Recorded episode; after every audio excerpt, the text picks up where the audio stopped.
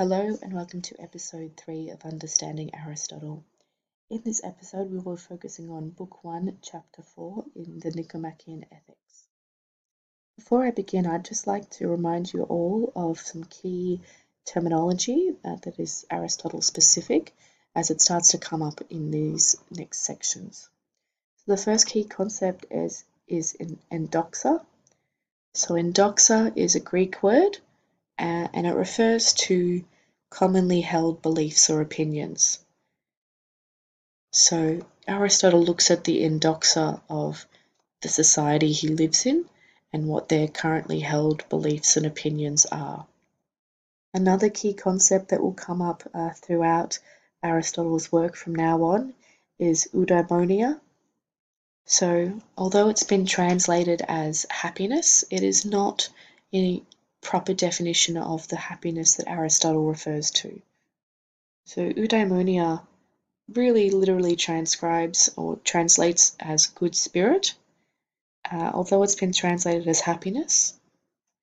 Uh, so, the idea of you know pleasure and contentment eudaimonia actually really more refers to what one is made of oneself and one's life. So happiness really isn't the proper terminology for eudaimonia because of just, I guess, the, the actual translation of it. So when Aristotle is talking about happiness, a more appropriate way to think about that would be, I guess, elements of human flourishing, or the concept of reaching one's full human potential. So, as you read through Aristotle and as we listen to the podcasts, keep in mind that when I'm talking about happiness, I am talking about it in terms of Aristotle's eudaimonia uh, definition rather than what we consider happiness in a modern context. So let us begin our analysis of chapter 4. So Aristotle begins this chapter by basically restating what he has already established that all pursuits aim at some good. And then Aristotle claims that there's a general agreement that the highest good is happiness, which, you know, is living and faring well, so that we identify living well and faring well with being happy. However, Aristotle immediately recognizes there is a problem with this definition because many do not give the same account as the wise. So we have different opinions on what happiness is in terms of living well and faring well. So Aristotle says that for the general population or for most people, we think of happiness as something obvious and plain, like pleasure, wealth, or honor or they identify happiness with things that they are related to their circumstances or their situation. So, uh, with health when he is ill, with wealth when he is poor. So, an un, uh, a sick person will equate happiness with being healthy, a poor person will equate happiness with being wealthy. So, in that case, living and faring well would be being healthy, and living and faring well would be wealthy. He also says that those that are ignorant identify happiness with some great thing that is above their comprehension.